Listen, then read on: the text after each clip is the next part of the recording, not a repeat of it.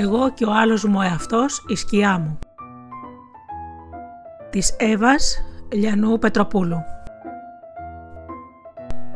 Αφηγείται η Γεωργία Αγγελή Ξαφνικά όλα όσα είχα ονειρευτεί άρχισαν να ξεδιπλώνουν μπροστά μου.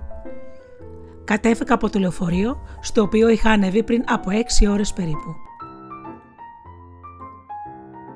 Ήμουν κιόλας στο Βάιτσικ, στο νοτιότερο χωριό του πλανήτη. Ανάσανα κοντά στις χούφτες των χεριών μου. Το κρύο ήταν τσουχτερό και τα δάχτυλά μου είχαν κοκαλώσει.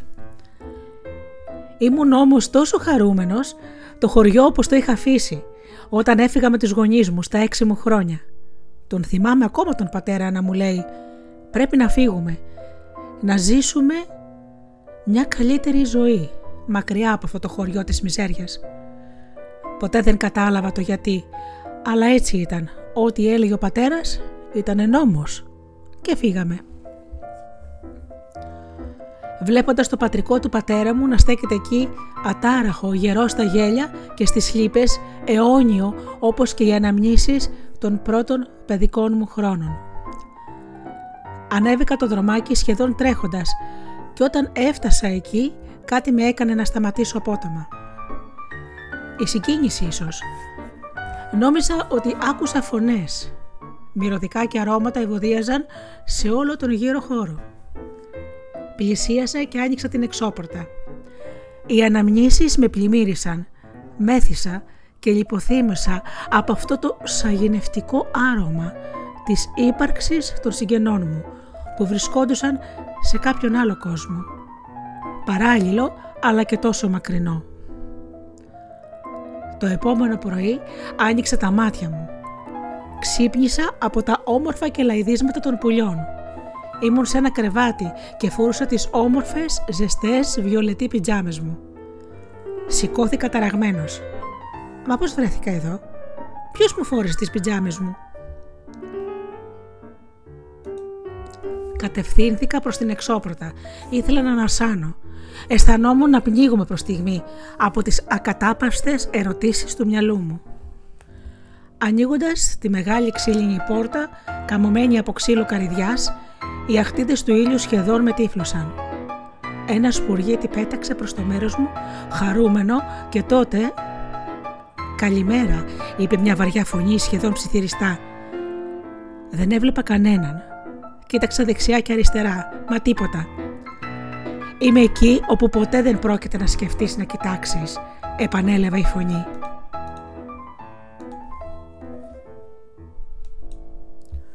Μα πού βρισκόταν, υπήρχε το αιώνιο τίποτα. Το σπουργίτι και ο ήλιος. Θα τρελαθώ. Από πού ακούγεται αυτή η φωνή; Κοίτα ευθεία μπροστά σου. Κάνε ένα βήμα δεξιά ή αριστερά ή απλά μείνε ακίνητος και ανοιγόκλεισε το στόμα σου, κοιτάζοντας προς τα κάτω. Δεν καταλάβανε τίποτα. Αποφάσισα να ακολουθήσω τις οδηγίες αυτής της άγνωστης φωνής και τότε είδα κάτι παράξενο, μα τόσο συνηθισμένο. Μα αυτός που μιλάει είμαι εγώ. Εγώ, πώς είναι δυνατόν, να μιλάω, να με ακούω και το στόμα μου ταυτόχρονα να ανοιγοκλίνει εκεί κάτω και να μου απαντάει. Είναι, απάντησε η φωνή. Είναι τόσο απλό. Είμαι εσύ. Είμαι πραγματικά εσύ.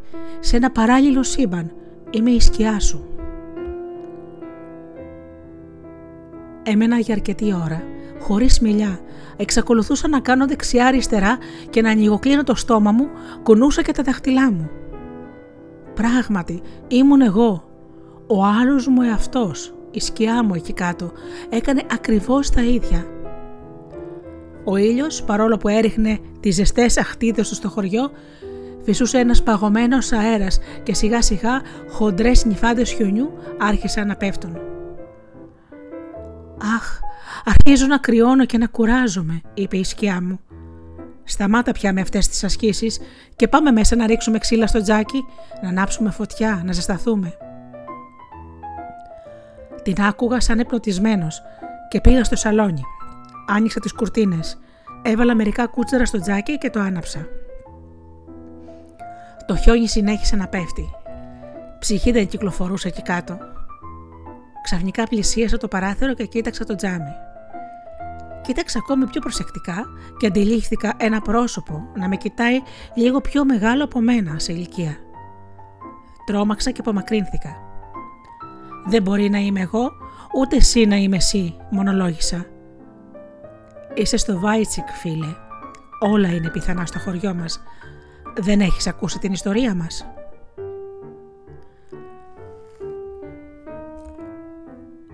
Στο νοτιότερο χωριό του πλανήτη στο Βάιτσεκ, οι άνθρωποι ζουν με τις σκιές τους. Απλά εγώ μεγάλωσα λίγο περιμένοντάς σε.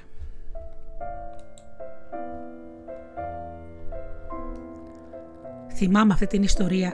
Η προγιαγιά μου την έλεγε συνέχεια στον πατέρα μου και αυτός μας την επανέλαβε σε μένα και στον αδελφό μου. Στο Βάιτσικ οι άνθρωποι ζουν με τις σκιές τους μέχρι αυτοί να ολοκληρωθούν η σκιά παίζει τον ρόλο του δασκάλου, του καθοδηγητή και πάντα προστατεύει τον άνθρωπο από το κακό. Τον οδηγεί στον ίσιο δρόμο. Μα νόμιζα ότι ήταν ένα παραμύθι για παιδιά, είπα στη σκιά μου. Όχι, δεν είναι, μου απάντησε εκείνη. Δέξου το και πήγαινε να ετοιμαστείς. Έχεις πολλά να δεις, να ανακαλύψεις και να μάθεις. Η δουλειά μου τώρα αρχίζει. Μα είμαι κιόλας 30 χρονών, παραπονέθηκα. Ε και, Γυράσκω ή διδασκόμενο, δεν την ξέρεις την παροιμία. Με αποστόμωσε και δεν είχα τίποτα άλλο καλύτερο να κάνω έτσι κι αλλιώς. Αποφάσισα να ακολουθήσω την εντολή της. Φόρεσα το χοντρό μου σακάκι με την κουκούλα και ακολούθησα τη σκιά μου. Τα πρώτα λεπτά μου φάνηκαν κάπως παράξενα, αλλά σκεφτόμενος την ιστορία του Βάιτσεκ, παρατήρησα τους κατοίκους γύρω μου. Οι πιο πολλοί μιλούσαν και χειρονομούσαν στον αέρα. Γελούσαν ή έκλεγαν, χωρίς να υπάρχει κάποιο γεγονός ορατό που να προξενεί όλες αυτές τις αλόκοτες συμπεριφορές. «Μιλάνε με τις σκιές τους», μου εξήγησε με την πομπόδη φωνή της η σκιά μου. «Να, κοίτα εκεί, βλέπεις αυτό τον ηλικιωμένο που κάθεται στην προβλήτα; Δεν είναι μόνος, δίπλα του κάθεται και η σκιά του». «Μα πώς είναι δυνατόν, εσύ δεν μου είπες πως όταν ο άνθρωπος ολοκληρωθεί η σκιά θα φύγει; Ναι, αυτό είπα. Ολοκλήρωση όμως δεν είναι η ελληνική ηλικίωση. Ολοκλήρωση σημαίνει να βρεις την αγάπη ή να δώσεις αγάπη. Και ο φίλος μας εδώ δεν αγάπησε ποτέ και κανέναν παρά μόνο τον εαυτό του. Μάτια η σκιά τον προειδοποιούσε για τα χειρότερα που θα ακολουθούσαν στη ζωή του. Ποτέ του δεν την άκουσε. Έζησε όπως ήθελε Μεγαλούργησε μεν, αλλά απόμενε μόνος με τη σκιά του, χωρίς αγάπη. Είναι τρομερό. Δεν θέλω ποτέ να μείνω μόνος.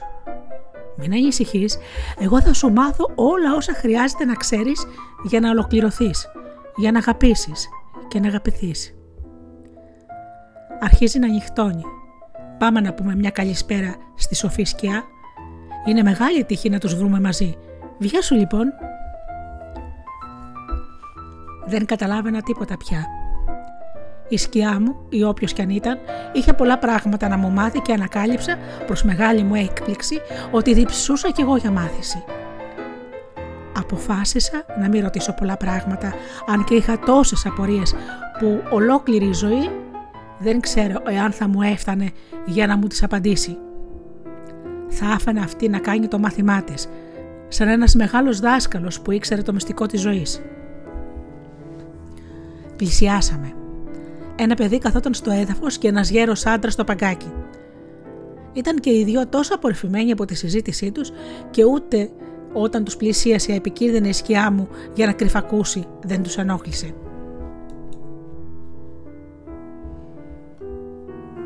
Έλα, έλα κι εσύ.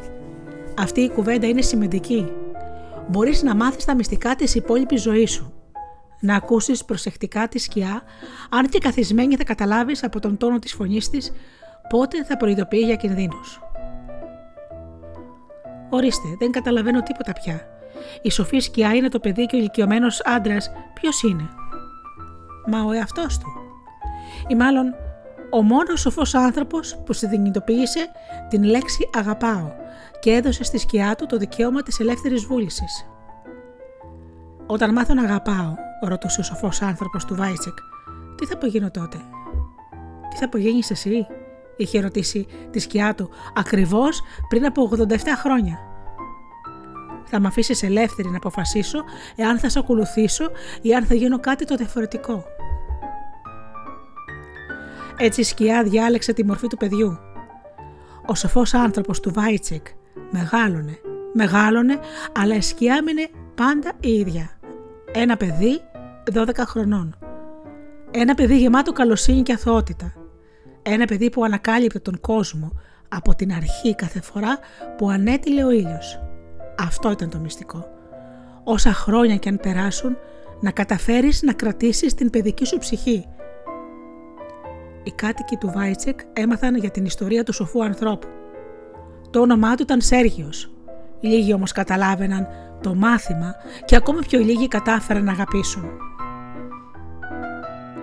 Καθημερινά πήγαιναν να τον επισκεφτούν και να του ζητήσουν βοήθεια και συμβουλές για το τι είναι αυτή η ελεύθερη βούληση και η παιδική ψυχή και πώς θα τη βιώσουν με τις σκιές τους. Η ιστορία της σοφής σκιάς με είχε συναρπάσει που δεν κατάλαβα ότι είχαμε πάρει το μικρό δρομάκι που οδηγούσε προς την προβλήτα. Το χιόνι άρχισε πάλι να πέφτει, όλο και πιο έντονο αυτή τη φορά. Αποφάσισα να συνεχίσω την περιπλάνηση με τη σκιά μου και να μάθω περισσότερα πράγματα για την ελεύθερη βούληση.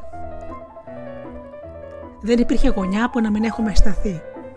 Δεν υπήρχε κατάσταση που να μην έχουμε αναλύσει. Περπατούσα μέρες ολάκερες με τη σκιά μου. Οι μέρες έγιναν μήνες. Οι μήνες έγιναν χρόνια. Αισθανόμουν την αλλαγή στον εαυτό μου. Ίσως να είχα γίνει λίγο πιο σοφός. Μια ηλιόλουστη μέρα η σκιά μου κοιτάχτηκε στον καθρέφτη. «Σήμερα ενηλικιώνεσαι», μου είπε. «Η ώρα που θα πρέπει να σε αφήσω πλησιάζει. Πρέπει πρώτα να σε πάω στο μυστικό μέρος και εκεί να σου μιλήσω για την αγάπη. Αισθάνομαι ότι είσαι έτοιμος να αναλύσεις και να καταλάβεις τι είναι η πραγματική αγάπη. Ξύπνησε ευδιάθετος το επόμενο πρωί. Ήταν μεγάλη μέρα. Θα μάθαινα τα πάντα για την αγάπη. Η σκιά ήρθε. «Έλα», είπε, «η ώρα έφτασε, ακολούθησέ με». Αφέθηκα αισθανόμουν τόσο ελαφρύς σαν πούπουλο, σαν έχουν χαθεί όλα τα βάρη που κουβαλούσα ως ενήλικας. Καμιά σκέψη άγχους ή αβεβαιότητας δεν βάραινε τις σκέψεις μου. Κλείσε τα μάτια και σκέψου κάτι πολύ όμορφο. Νιώσε την ύπαρξή σου. Ανάπνευσε, ευχαρίστησε τη φύση και άνοιξε τα μάτια σου. Παραξενεύτηκα. Γύρω μου δεν αναγνώριζα τίποτα από το δωμάτιο ή το σπίτι μου. Ούτε καν τη γειτονιά μου. Είχα την εντύπωση ότι βρισκόμουν σε μια άλλη διάσταση. Όντως, ήμουνα μέσα σε μια φούσκα. Σε μια ροζ πελώρια φούσκα. «Έλα, ας κάτσουμε εδώ», είπε η σκιά μου. Πλησιάσαμε σε ένα παγκάκι και καθίσαμε κρυστά. Υπήρχε ένα τραπέζι και πάνω σε αυτό υπήρχε μια μεγάλη άσπρη σφαίρα. Αυτή εδώ η σφαίρα είναι ο κόσμος σου, μου εξήγησε η σκιά μου. Όταν για πρώτη φορά την κρατήσεις στα χέρια σου, θα αισθανθείς ένα ρίγος να διαπερνά τα άκρα σου, το αίμα σου κρύο να ρέει στις φλέβες σου, να φτάνεις στον εγκέφαλό σου και να καταλήγεις στην καρδιά σου μη τρομάξεις. Τυπική αντίδραση κάποιου που έρχεται αντιμέτωπος με την αγάπη για πρώτη φορά στη ζωή του. Λίγοι την καταλαβαίνουν αμέσως. Οι πιο πολλοί την φοβούνται. Θα πρέπει να μαθαίνουμε να αγαπάμε τους φόβους μας και μετά να τους προσπερνάμε. Έλα, άγγιξε τη σφαίρα. Τώρα είναι δική σου. Μίλησέ της. Μάθε την. Εμπιστεύσου την. Πρόσεχέ την. Προφύλαξέ την. Νιώσε την. Μα δεν καταλαβαίνω. Με έφερες εδώ για να μάθω να κρατάω μια σφαίρα; Πώς αυτό θα με βοηθήσει να μάθω τι είναι η αγάπη; Αυτό ακριβώς εξηγώ. Τι είναι η αλήθεια της αγάπης. Αγάπη είναι η πράξη σου προς τη σφαίρα. Η αντανάκλαση των αισθημάτων σου προς αυτήν. Αυτή είναι η αγάπη. Από αυτή τη στιγμή είσαι ο μοναδικός υπεύθυνος για αυτήν. Είχα μείνει αποσβολωμένος. Δεν καταλάβανα τίποτα πια. Πήρα τη σφαίρα που ήταν τόσο κρύα. Η σκιά μου έδωσε μια μεγαλύτερη θήκη για τη σφαίρα μου και μου εξήγησε ότι μέχρι να ολοκληρώσω τη μαθητεία μου θα πρέπει να έχω τη σφαίρα συνέχεια μαζί μου.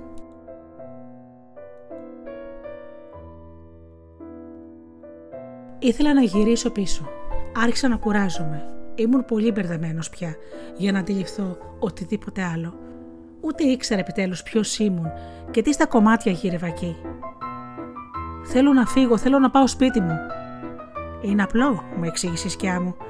Σκέψου το σπίτι σου, το δωμάτιό σου. Ανάπνευσε, κλείσε τα μάτια σου και ονειρέψου ότι είσαι ασφαλής. Μετά από λίγα λεπτά άνοιξα τα μάτια μου. Ήμουν στο πατρικό μου πάλι. Στο σπίτι της προγιαγιάς με τις μπορντό ταπετσαρίες και τους κρυστάλλινους πολυέλαιους. Κοίταξα δεξιά και αριστερά, ζυγίζοντας το χώρο. Πρέπει να ήταν η πρώτη φορά που το έκανα αυτό. Ήθελα να βγω να δω τους γείτονες, να κατέβω στο χωριό. Παράξενο. Η σκιά μου δεν φαινόταν πουθενά. Βγήκα για να την αναζητήσω. Έβαλα τα χέρια στις τσέπες, κατευθύνθηκα άσκοπα προς την κεντρική πλατεία του Βάιτσεκ. Ξαφνικά απέναντί μου αντίκρισα το πιο όμορφο πλάσμα που είχα δει ποτέ στη ζωή μου. Ένα κορίτσι. Ένα πανέμορφο κορίτσι που περπατούσε μαζί με τη σκιά της. Αυθόρμητα τη χαιρέτησα. Έκανα ένα νεύμα το κεφάλι μου και μην μπορώντας να ανοίξω το στόμα μου αποφάσισα να συνεχίσω τη βόλτα μου. Αισθάνθηκα τόσο αμήχανα. Ήμουν πάντα τροπαλός από παιδί, αλλά αυτό πια παραπάει. Τα έβαλα με τον εαυτό μου και συνέχισα να κατηφορίζω προς το λιμάνι. Ο χειμώνας ήταν ιδιαίτερα βαρύς στο Βάιτσεκ, όμως η καρδιά μου ήταν τόσο ζεστή. Μια ιδιαίτερη θέρμη με διαπέρασε ολόκληρο. Είχα φτάσει μπροστά από το Δημαρχείο όταν το χιόνι άρχισε και πάλι να πέφτει. Η σκιά μου δεν φαινόταν πουθενά. Περιπλανήθηκα πάλι στις φτωχογειτονιές στις γειτονιές των πλουσίων και στα γκέτο των ανθρώπων χωρίς σκιές. Έτσι λέγονταν οι ξένοι. Άνθρωποι που η μοίρα τους έσπρωξε στο χωριό, αλλά ποτέ δεν κατάφεραν να ξυπνήσουν τις σκιές τους. Οπότε θεωρούνταν επικίνδυνοι από τους κατοίκους του Βάιτσεκ και ζούσαν στη βιομηχανική περιοχή σχεδόν σαν φυλακισμένοι, σαν τα ζώα. Στιβαγμένοι σε δύο τετραγωνικά μέτρα με έναν τεράστιο τοίχο να τους εμποδίζει από το υπόλοιπο χωριό ήταν ένα κράτος εν κράτη στο μικρό χωριό μας. Το χωριό που οι άνθρωποι ζούσαν αρμονικά με τις σκιές τους και μάθαιναν για την αγάπη και την ελεύθερη βούληση. Ηρωνία δεν είναι; Έκανα τα πάντα προσπαθώντας να βρω τη σκιά μου, αλλά μάτια. Μήπως είχε χαθεί για πάντα; Μόνη μου παρηγοριά το κορίτσι που συνάντησα νωρίτερα. Είχα θολώσει. Σε λίγα λεπτά μου είχε γίνει έμονη ιδέα. Μα γιατί δεν της μίλησα, γιατί, αναρωτιόμουν χωρίς να μπορώ φυσικά να δώσω απάντηση. Η νύχτα είχε κιόλας σκεπάσει τα πάντα. Τα πόδια μου άρχισαν να κουράζονται. Αποφάσισα να επιστρέψω. Αρκετά με την περιπλάνηση. Φαίνεται ότι η σκιά μου είχε αποφασίσει να παίξει κρυφτό μαζί μου. Κατηφόρησα τον δρόμο του Δημαρχείου και θα περνούσα μπροστά από το παγοδρόμιο.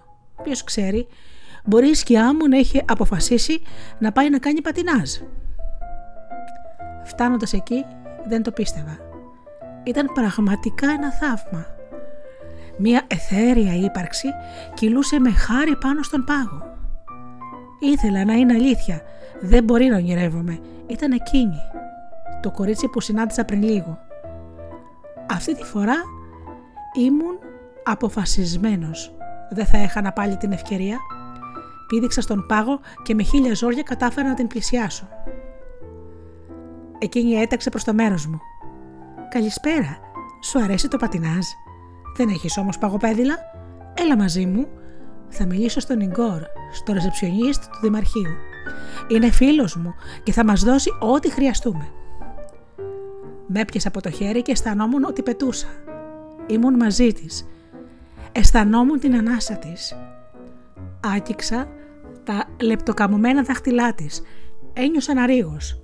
Εάν αυτό είναι ευτυχία, ναι. Τότε ήμουν ευτυχισμένος. Έτσι απλά. Έμενα μαζί της μέχρι να χαράξει. Οι πρώτες αχτίδες του ηλίου μας βρήκαν πιασμένους χέρι-χέρι. Να κάνουμε πατινάζ και να γελάμε σαν σχολιαρόπαιδα. Ξαφνικά εκείνη τη στιγμή ήρθε στο μυαλό μου η συνάντηση με τη σκιά στο μυστικό μέρος. Η σφαίρα και τα λόγια που μου είπε για το τι είναι η αγάπη. Έδωσα ένα γλυκό φιλί στο μάγουλο της καλής μου και έτρεξα στο σπίτι. Στην τσέπη μου αισθανόμουν μία έντονη θερμότητα και αναρωτήθηκα τι μπορεί να ήταν. Έψαξα με το χέρι μου και βρήκα τη θήκη με τη σφαίρα. Κοντοστάθηκα. Άνοιξα τη θήκη προσεκτικά. Η σφαίρα μου είχε ενεργοποιηθεί. Ήταν πλέον διάφανη. Δεν είχε θολούρα πια και εξέπεμπε μία ακατανόητη ζέστη. Την έπαιξα στα χέρια μου αρχίζοντας να νιώθω ανάλαφρος σιγά σιγά.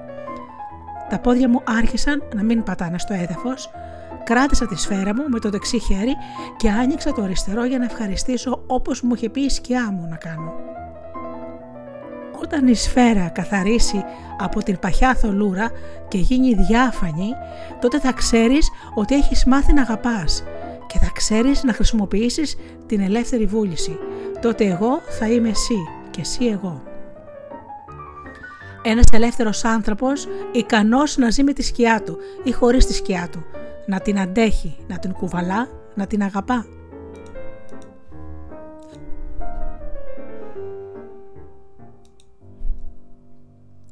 Συνειδητοποίησα ότι η σκιά μου όλο αυτόν τον καιρό με προετοίμαζε για ένα και μοναδικό λόγο.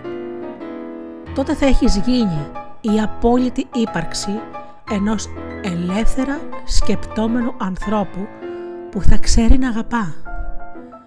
Ένας άνθρωπος οδηγός για τους υπόλοιπους και για τις σκιές τους. Ένας ενήλικας με παιδική ψυχή. Επέλεξα να ελευθερωθώ και να ελευθερώσω τη σκιά μου. Εκείνο το βράδυ πέταξα.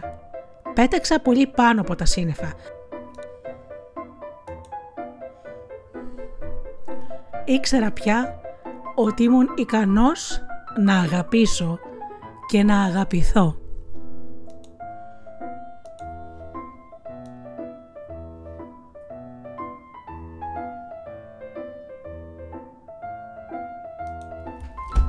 Το παραμύθι «Εγώ και ο άλλος μου εαυτός η σκιά μου» είναι μια ιστορία για ενήλικες.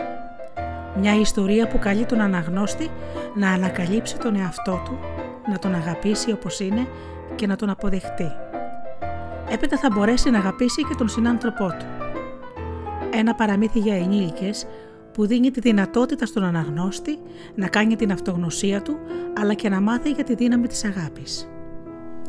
Της Εύας Λιανού Πετροπούλου. Εικονογράφηση Άννα Ιανακίδου Αφηγήθηκε η Γεωργία Αγγελή. Κυκλοφορεί ελεύθερα στο διαδίκτυο από τις εκδόσεις ΣΑΙΤΑ.